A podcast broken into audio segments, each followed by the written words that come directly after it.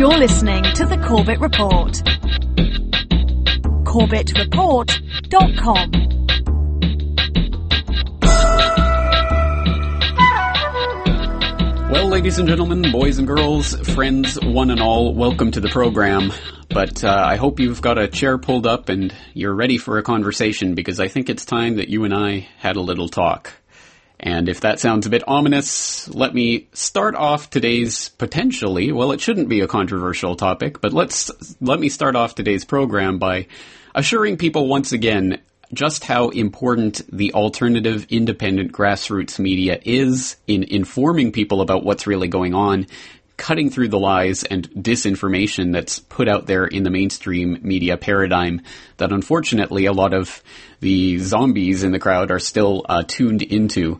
And again, I use even that term zombies loosely because of course everyone is a human being, everyone can be reached out to, and people can break their conditioning and break their paradigm. So just as I would have been referred to as a zombie by a lot of people uh, just a few short years ago, I think uh, I really hesitate to call other people uh, sheeple or any of those uh, really disparaging terms just because they haven't woken up to the alternative media paradigm yet. But having said that, tonight I think we should have a conversation about truth, lies, disinformation, misinformation, hoaxes, hype, and the alternative media, and how unfortunately the alternative media can be, in some cases, just as guilty as the mainstream media in pushing, well, at the very least, faulty information. And this is a problem, as it is in every form of media. I don't think anyone on the planet is immune to this because as far as I know, we are all human beings and we are all prone at the very least to getting things wrong for all manner of reasons, even the best intention, re- best intentioned reasons. So for example, we all have cognitive biases that make us well, gravitate towards, for example, news stories that tend to confirm things that we already believe. We also have in ourselves a deep-seated desire to, of course, avoid uh, pain and, and conflict and, and things that we're not looking forward to, and that makes us actually look for stories that seem to play into an end-of-the-world script that pay- plays on those very fears.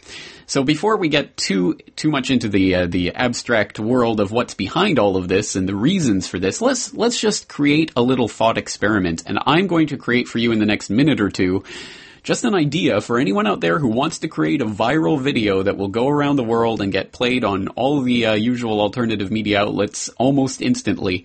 And uh, that, unfortunately, is an indictment. But just in this little thought experiment, first of all, you have to pick a topic that everyone either wants to happen or people are afraid of happening, definitely afraid of happening. So, for example, the economic collapse we talk about uh, uh, quite a bit here on the program, and uh, the different scenarios for that collapse playing out. It's something that people are afraid of.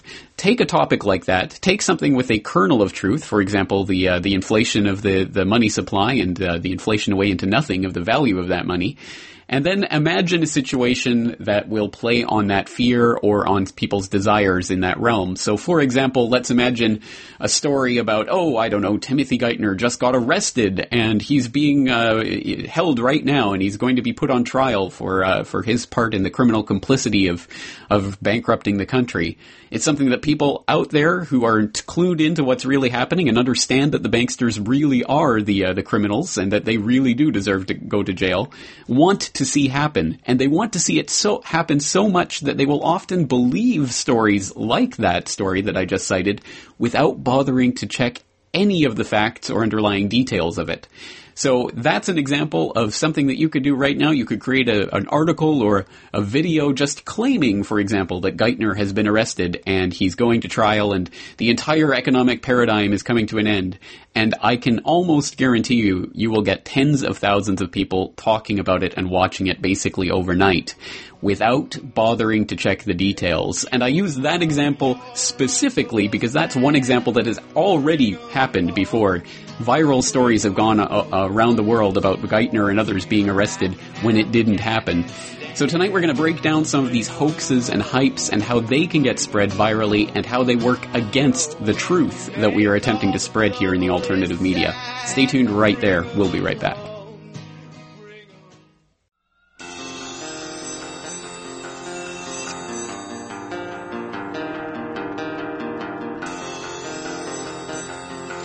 All right, friends, welcome back to the program. Welcome back to Corbett Report Radio for this special edition of the broadcast where we're going to be taking a look at some of the stories that have been propounded and spread around the world and uh, really gone viral online that in fact have turned out to be completely baseless and or just faulty or and or just hoaxes and or et cetera, et cetera. There are a lot of different ways in which these stories get passed around and different reasons for that. But let's start taking a look at some examples of this because, for example, we had that thought experiment there in the first segment where we talked about how to make a viral video by simply just making up some fact about some story that people are scared about or want to believe is true, et cetera, et cetera. Well, sometimes uh, it, it can happen just from, from faulty information, just from being credulous to sources we should be incredulous about. It can be uh, it can be simply mistakes, and so I don't want to impugn anyone out there specifically with anything that I'm going to say tonight or any of these stories. Again, there are all sorts of different reasons why people get things wrong, so it is not to say that uh, just because a source gets something wrong, that uh, that that in fact of itself invalidates everything that source ever says. It is usually a question though of how sources deal with things when they get things wrong, because again, just like the just like the mainstream media, the alternative media sometimes spreads faulty information, and if it doesn't own up to that and actually admit when it makes mistakes and when it's got things wrong, then what is it that we're fighting for? It can't be called a truth movement if we're not committed to spreading the truth, even if it goes against some of the things that we want to believe are so. And again, just to prove that I'm not on a high horse tonight and I'm not trying to uh, to single anyone out for any particular aspersions, uh, let me start by assailing myself and my own humanity and uh, the fact that I get things wrong consistently from you know time to time. I do my level best, but people have pointed out before stories that we've gotten wrong, and I do my best to correct them when when when I uh, in fact find out that yes, we got it wrong. So, for example, just as a quick example, the very first ever episode, the pilot episode of New World Next Week, back from October 11th, 2009. I cannot believe that's over three years ago now, but yes, back three years ago, myself and James Evans Pilato started New World next week. And on the very first ever episode, we covered a story from the Telegraph. Mahmoud Ahmadinejad revealed to have Jewish past. And this was talking about a photograph that was taken of Ahmadinejad showing his, uh, his papers, I believe his passport or, or something, some, some, some sort of identity card. And there's a photograph of this where it was very high resolution and you could zoom in to in fact see that he had uh, previously uh, a, a, different surname. It was not Ahmadinejad, it was Sabourjian. And this was a, uh, a Jewish name meaning cloth weaver. So the Telegraph wrote about this and they had a story about how Ahmadinejad in fact had a Jewish past, which kind of uh, throws uh, the, the entire Iran-Israeli tension into a very different light. And that's something that we talked about there on the first ever episode of New World Next Week. But uh, the very next week, October 15th, 2009, we had to throw in a uh, an alternative viewpoint, a different viewpoint on that story, because the Guardian came out in that intervening uh, few days. It was pointed out to us that they had come out with a story that directly went against that Telegraph story. They had a story Ahmadinejad has no Jewish roots. And they go through in more depth into that name, Sabourjian, and where it comes from, and also uh, Ahmadinejad's matrilineal descent, and how she, uh, his mother, that is, was in fact a descendant of one of the uh, original uh, uh, prophets of Islam or, or what have you. And, and, and because of this, uh, obviously no, no Jewish blood from the mother's side and the father's side, the Sabourjian name came from a, a, a Farsi uh, term for, for uh, fabric weaver or something. So it, it, it completely refuted the Telegraph story, and we put that in there as a way of saying, look, uh, it seems that the uh, the Guardian has it right in this case, and uh, and that story seems to be wrong. Uh, or example number two, for example, Corbett Report Radio episode number 45. It aired back on January 10th, 2012. I covered a story again from the Telegraph that said, uh, if you don't take a job as a prostitute, we can stop your benefits.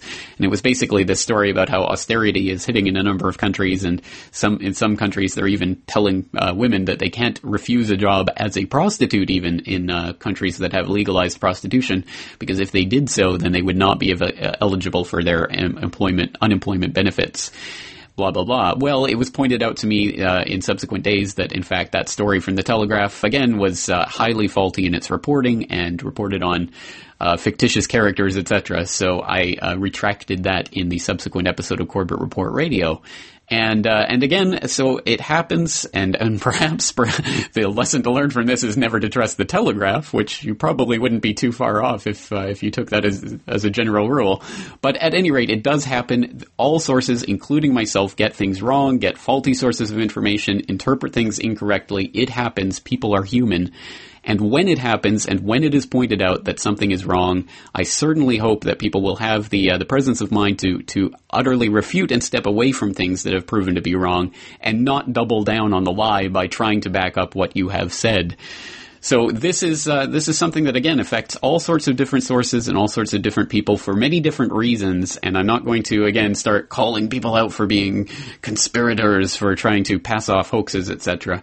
I don't know. I don't claim to be able to read people's minds. All I can do is try to verify whether things are true or false for myself. And that's all that people out there can do. And that's all that I can ask from my audience is once again, don't believe me. Don't listen to me. Go and check my sources and go and make your own conclusions. And we have to do that. There is no shortcut to truth. You cannot turn your mind off when it, when it comes to any source and just say, "Oh, the, this person's been right in the past, so I'll trust him now," or "Oh, this this source I, I, I can't trust, so I'll never listen to anything they say." Again, each claim has to be weighed on its own merits, and uh, that's a uh, it's a laborious process. But again, it's there is no shortcut to this process. We have to uh, examine claims on their merit. So let's take a look at a story that went viral uh, a few months ago. There was a big story about some GMO grass in central Texas that was off gassing cyanide and killing cows. And there was obviously this story caught fire and was all over the alternative media very quickly. Lots of outlets picked it up, and we're talking about this GM grass that was killing cows. Again, this plays into something that a lot of people out there already believe to be true. GMO crops and grass and all of these things are, are deadly, they're poisonous. Uh, they're bad for you. They're bad for the environment. They shouldn't be out there. Therefore, this story must be true. The only little problem with this story is that the grass in question, a specific breed of grass called Tifton 85, is not genetically modified. It is a conventional hybrid grass. There is no genetically modif- genetic modification going on. There's nothing in a laboratory with a gene gun. There's no splicing of salmon genes or whatever into this grass. Nothing of that sort. It is a conventional hybrid. This grass was bred from other grasses. They were bred together and uh, they produced this. It is not genetic modification. It is not genetic uh, engineering. And of course, the main thrust of this story in the alternative media was, well, GMO crops are all going to kill us. So I put out a, uh, a video towards uh, the end of June, uh, uh, just warning people about the truth behind this story. So let's listen to a clip from that video. Welcome, friends. James Corbett here from CorbettReport.com in the sunny climes of Western Japan. Just taking a moment out of today's podcast episode, which I'm currently creating on AIG to talk about a story that's going viral right now, both in the alternative and the mainstream media, but unfortunately for the wrong reasons, with some wrong facts being reported, and I want to set the record straight so people don't go off half-cocked with incorrect facts, because of course those can be used to slap you in the face later to say, hey, look, you were incorrect, you were wrong, you're a paranoid conspiracy theorist. So let's take a look at this story, which, as I say, is going viral right now, and it sources back at least to this CBS News article, which has gotten quite a bit of traction. It says GM grass linked to Texas cattle deaths. And if you read on, it talks about how this GM grass has been off-gassing cyanide and the cattle have been eating it and dying. So this is obviously a pretty strange phenomenon and pretty scary and it sources back to this Tifton 85 strain of grass. Well, one little problem about this Tifton 85, which they claim is GM grass, well, in fact, in reality, oh, the uh, the grass is not genetically modified.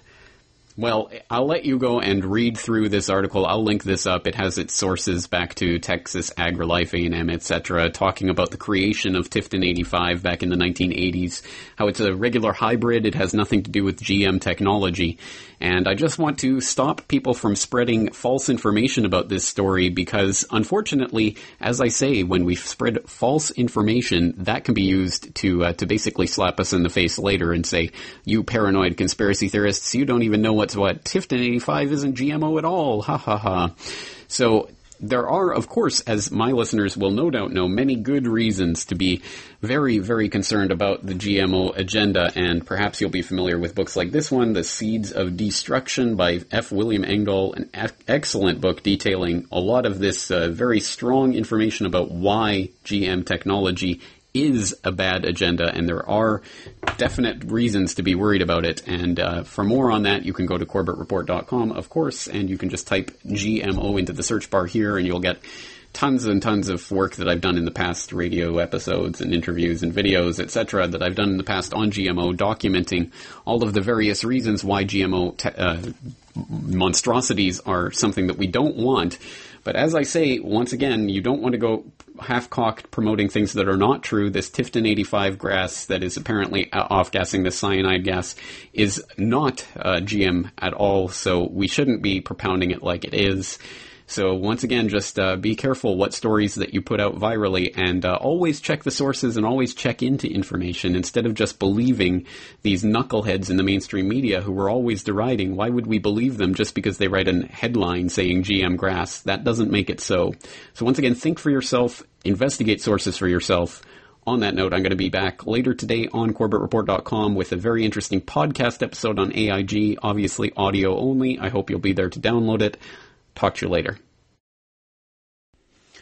All right, friends, welcome back. Welcome back once again. This is Corbett Report Radio, and we just were watching slash listening to, depending whether you're watching or listening to this radio program, a clip about GMO grass that was, uh, well, it was going viral uh, earlier this year, talking about this GMO T- Tifton 85 grass that was off-gassing cyanide and killing cattle, and it was another sign of the GMO apocalypse, according to some of the outlets that picked it up.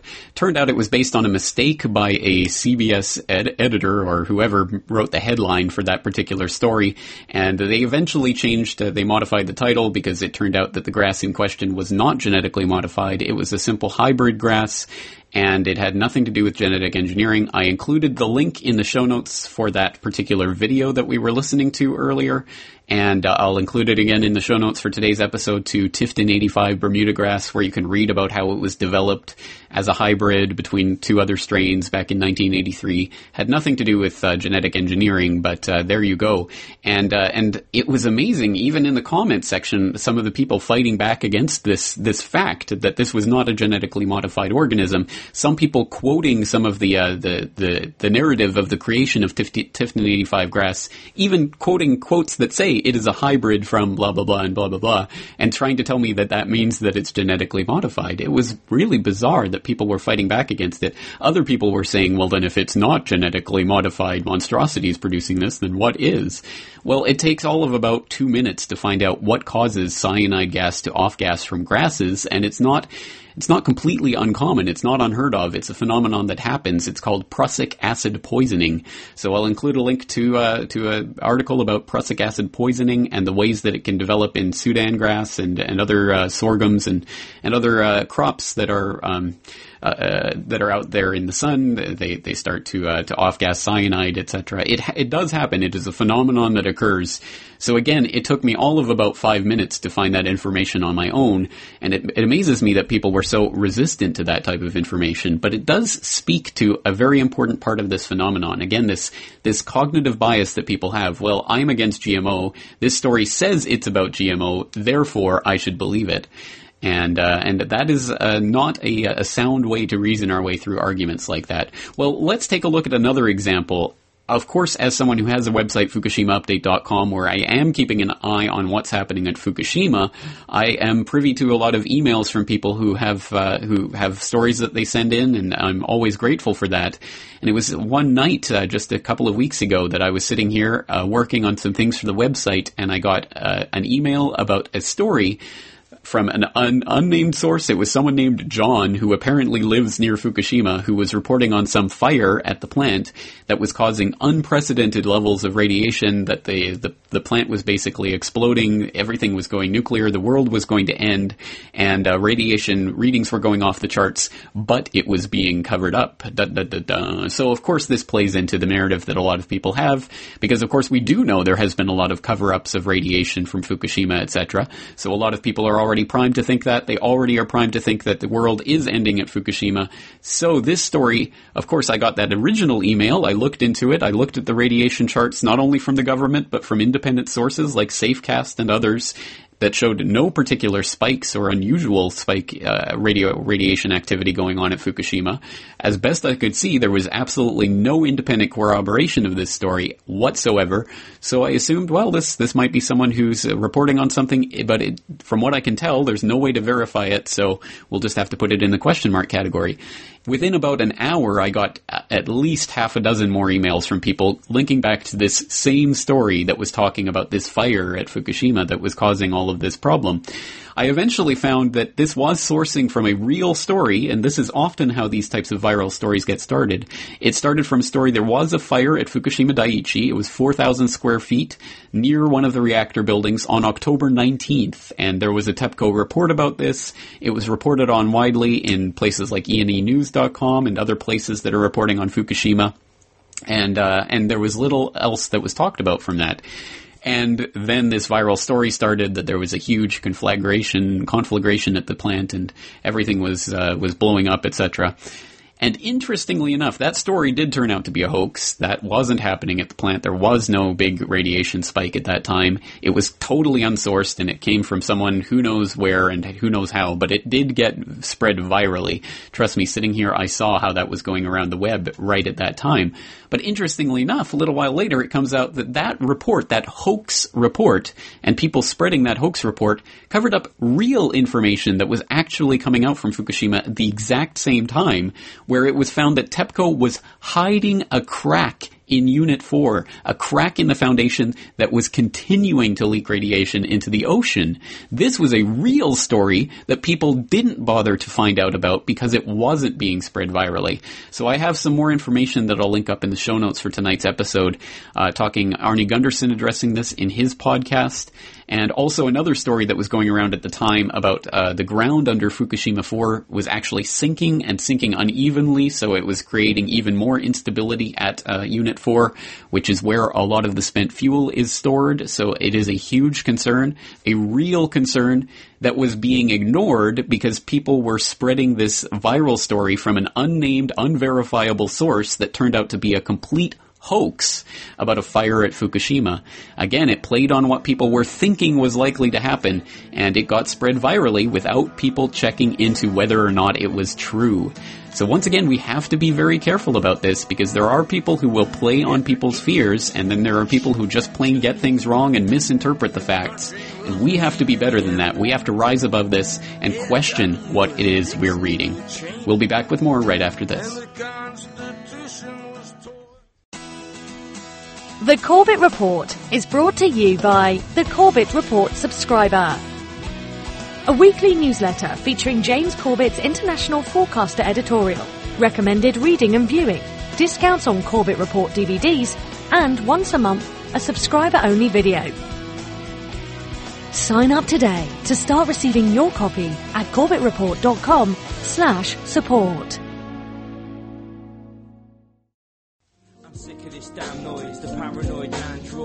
Okay, friends, welcome back. Once again, we are here on this Wednesday night edition of Corbett Report Radio, and tonight we're talking about, well, some of the failings of the alternative media in, uh, well, just being human and falling prey to some of our human failings, such as cognitive biases and others that allow misinformation to spread virally, even while very true and very serious information flies completely under the radar.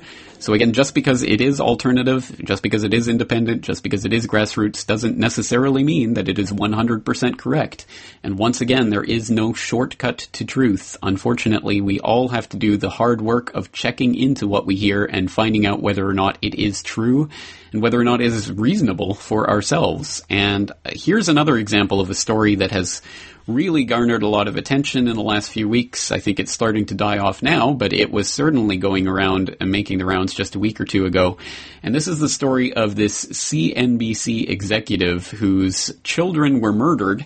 And this was tied into a story that CNBC reported uh, that was there was a forty-three trillion dollar bankster lawsuit that was uh, going around so the story here is basically that CNBC reported on this $43 trillion bankster lawsuit and the assumption is the banksters didn't like that, so they killed his children, and CNBC pulled the story. So it seems like a pretty cut and dried cover up, doesn't it? But when you start to look into the story and pull at its threads, it absolutely makes zero sense, even from the logic of what is being assumed and the different presumptions that it's working on. So, for example, the story itself uh, is comes from a PR newswire. This is not a CNBC report. It was not CNBC reporters who wrote this report. It was not CNBC that did anything other than take this story off of PR Newswire and put it on the CNBC website. And PR Newswire, for people out there who don't know, is basically just a, a newswire service. Anyone can use it and put their stories up there and hope that various news agencies like CNBC will pick up their news story and put it on their website or you know, maybe if you're really lucky, maybe some newspaper or something will come along and publish it for you. Oh, yay.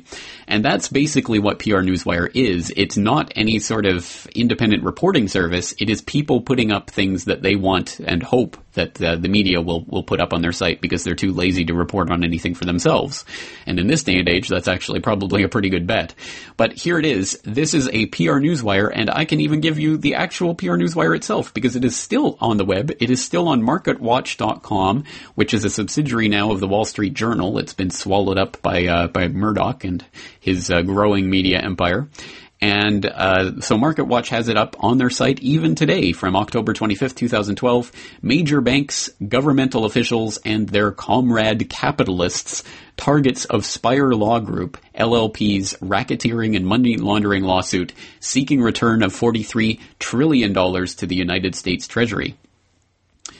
Now, if that headline alone does not clue you into the fact that this is not an independently written report by something like CNBC or the Wall Street Journal, then I think you might be paying attention. But just for some more indications of where this is coming from, we can read just the opening paragraph here. Spire Law Group LLP's national homeowners lawsuit pending in the venue where the banksters controlled their $43 trillion racketeering scheme, New York, known as the largest money laundering and racketeering lawsuit in United States history, and identifying $43 trillion of laundered money by the banksters and their U.S. racketeering partners and joint venturers, now pinpoints the identities of the key racketeering partners of the banksters located in the highest offices of government and acting for their own self-interest.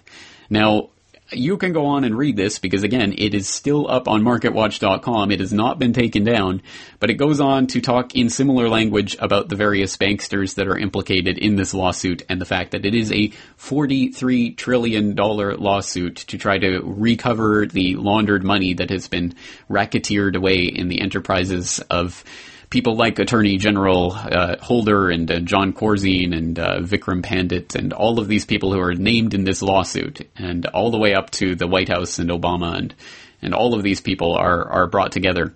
Now, once again, using phrases like the the, the banksters and uh, the racketeering lawsuit uh, the, the, of the uh, laundered money from the racketeers in their racketeering scheme in New York and the center of their stronghold, etc.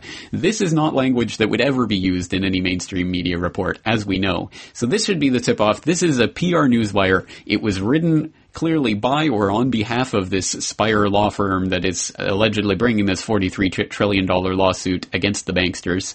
And it was picked up probably almost automatically or with little editorial oversight by someone at CNBC as it was at marketwatch.com.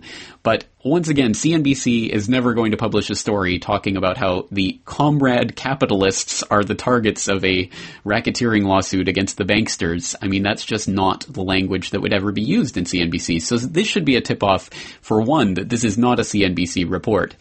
The second part of this is the implication that this CNBC's children were murdered as a result of them publishing this on story on their website.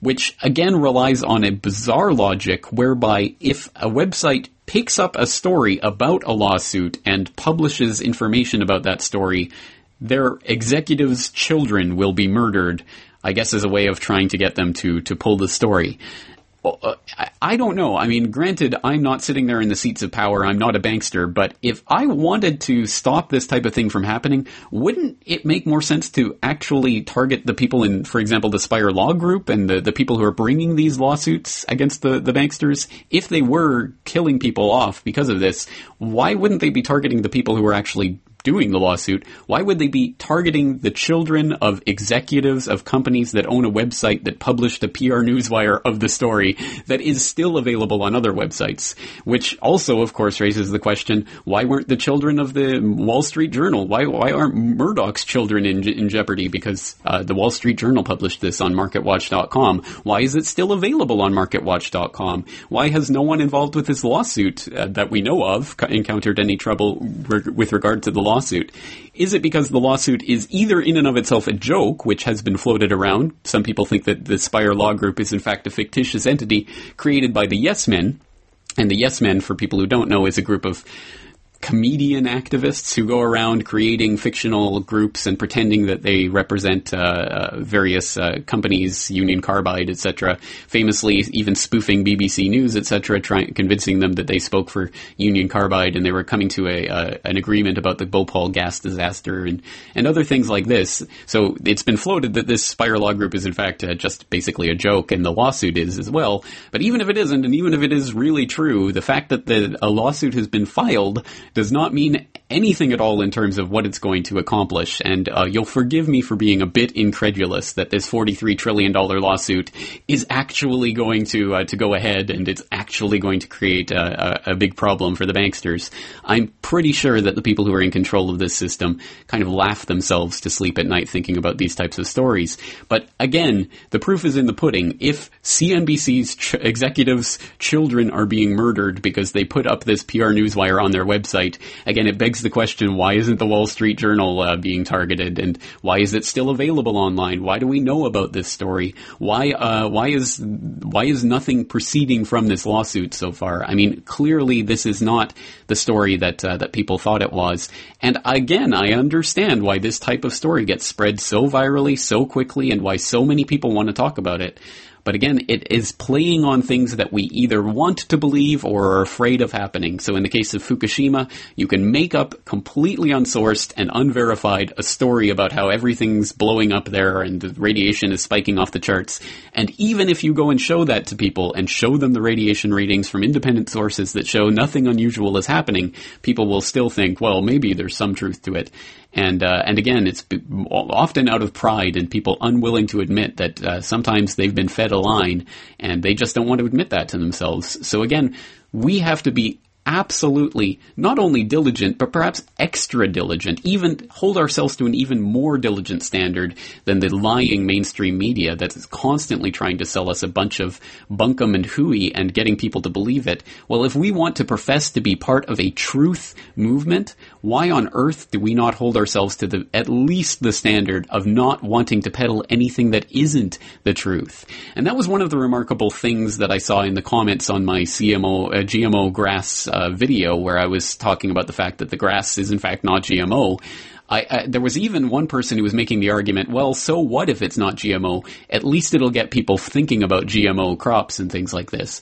Well, again, if you are want to be part of something calling itself the truth movement that will knowingly and and willingly peddle things that they know to not be true in the name of getting people to wake up to the truth, that's not a truth movement that I even understand, let alone want to be a part of. So again, I think it it's it it behooves us not to take these things too emotionally and not to get ourselves too invested in any individual story. We have to take each story as it comes and investigate its claims and see whether they hold any merit. And if it doesn't hold up to the basic principles of logic, if it doesn't hold up to uh, to anything resembling any sort of factual evidence, why would we go around promoting it? Well, there are a number of answers to that question. That is a question that has real answers. There are reasons that people actually go around promoting things that are not true and continue to do so even after they find out it's not true. So one of the things that I've talked about so far is cognitive bias. And this is, uh, you can go and look that term up and, and read about this, but basically everyone has cognitive biases. We all have a worldview through which we see, this filter through which we see the world. And that might, may include things like uh, GMO is bad for for you and, and other things that we have come to an understanding of, usually often from, from very good facts and sources and reasons for believing this. But it means that every time we encounter a new piece of information, we filter it through that filter. So that if it says, for example, well, I know that GMOs are, are bad for the health, for health and for the environment, and we see a story that seems to confirm that, we are more likely to believe it and will even stick up for that story, even if it starts to fall apart right in front of our face. That's cognitive bias. Another way that this can play on us is that in a way, we are being conditioned to expect certain stories to be true and expect certain things to play out. Now, this is an important concept and one that was interestingly and I think very helpfully articulated in a podcast episode of the uh, uh, Transresistor Radio podcast. And that is the podcast of our good friend Aaron Franz of the ageoftransitions.com. I suggest you go there to listen to this whole podcast. It's a conversation with our old friend Tom Secker. So Aaron Franz and Tom Secker are talking about a, a wide range of issues in this conversation, which of course I'll link up in the show notes. But one of the things they're talking about are the ways that Hollywood uh, movies function to program us to expect certain things.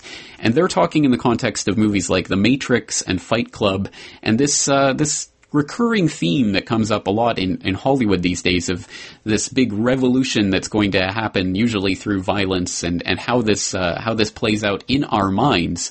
So let's listen to a little clip from this podcast where Tom Secker and Aaron Franz are talking about this phenomenon and what it means in terms of how we're being programmed to expect an apocalypse.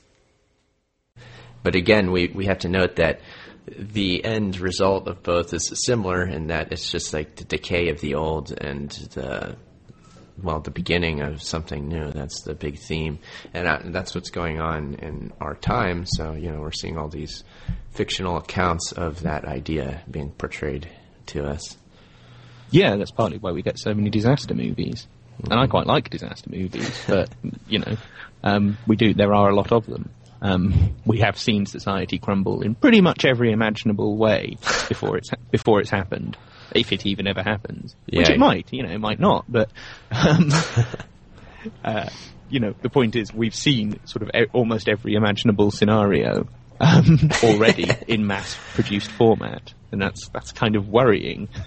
yeah, yeah, I agree. You got you got to wonder really, you know, what are they prepping us for? If they are sort of deliberately prepping us for, for all of this. Yeah. Um, if anything, it could just be again more philosophical or idea-driven in that our minds are in. Uh, they've gone through disaster, so they've seen what it is to have the old world be destroyed on a movie screen, and therefore, you, you know, they're like, okay, the the world is destroyed in their mind. Once again, that's part of a much broader and very fascinating conversation between Aaron Franz and Tom Secker. And again, that's at theageoftransitions.com, and I'll put the link in the show notes so you can go and check out their full conversation. But I hope people understand the implications of what they're talking about there and the importance of this concept. It's something that we've talked about here before, but uh, still, I think the idea is just so vast it's difficult to, to really comprehend and contain. But it is true that when we do subject ourselves to these uh, this Hollywood scripts that again we're we're being fed on a daily basis, or the uh, the television programming, or whatever it is, the the type of entertainment fluff that just permeates the culture, so that it's probably impossible to avoid completely.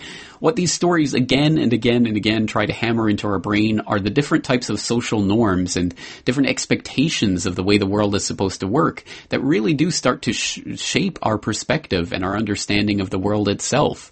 So that, for example, just a few years ago, Fox uh, came out and basically bragged about how they were inserting green messages into their programming, into all of their programming, The Simpsons and their their comedy shows and their their more factual shows and blah blah blah. Everything that they do had this green message inserted into it. So uh, just as subtly sometimes, just a little mention here and there of recycling or whatever it was, but that was being actually thought of that was being done as part of a, a, a, campaign, a concerted campaign to try to instill green behavior in people. And uh, I think we'd have to be naive to think that all of the various disaster, end of the world apocalypse movies that have been coming down the line one after another for year upon year upon year and been building up in our psyche like so much flotsam and jetsam are not being used to try to program us to expect a certain vision of the world and to, to actually, in a way, start to almost almost desire that end of the world scenario.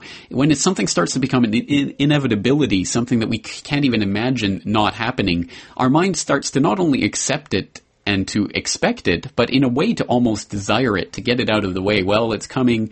I'm getting prepared for it. We should just have this out. Because again, it would be so much easier if this was all just one big battle that would happen on some battlefield somewhere and we could go and fight and maybe die, maybe win. But whatever it is, it would be over and we could just go back to our lives as normal. But unfortunately, this is a world that is being constructed around us, that is being woven into the fabric of our reality on the geopolitical and the economic and the social spheres, and it is something that consumes our entire lives. And when we keep expecting and, and hoping for that apocalyptic event that will change the world and give us a chance maybe to fight back, etc., etc., again, we start to play into this so that we are more susceptible when hoax stories come along that, uh, that threaten that end of the world scenario. Well, you know, Fukushima is on fire. Just trust me. Don't ask any questions about this information. And if you raise any questions, then you're just, uh, you're just stick, sticking up for the cover up or whatever people will allege. Again, once again, we can be played in that way because the people who are in control of this and who are disseminating information know about these problems and these cognitive biases and these expectations that we all have. So it's a very, very, very, very, very big system. We're not going to solve it all here tonight on the program, but I hope we can at least start broaching this conversation about how we can start to come to a more truthful understanding of the world and uh, in the alternative media ourselves, how we can hold ourselves to a higher standard.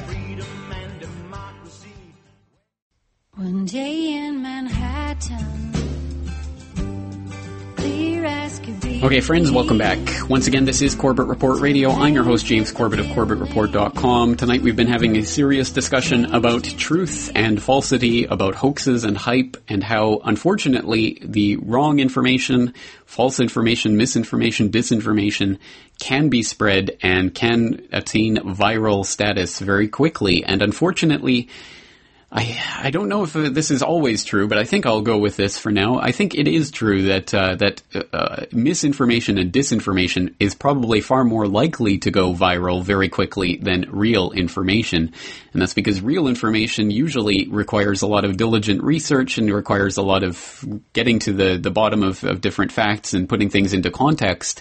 Whereas a simple short story about oh my god this has just happened everything the world is ending will likely get people's attention attention very quickly and get people to share it very quickly.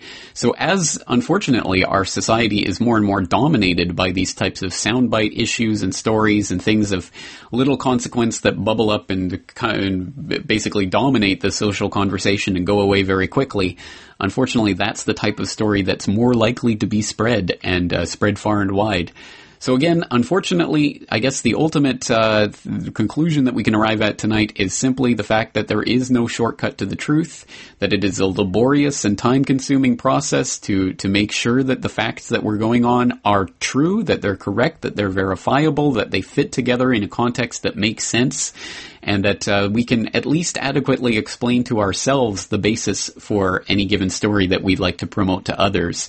And if we can at least hold ourselves to that standard, then I think we would be making some definite progress.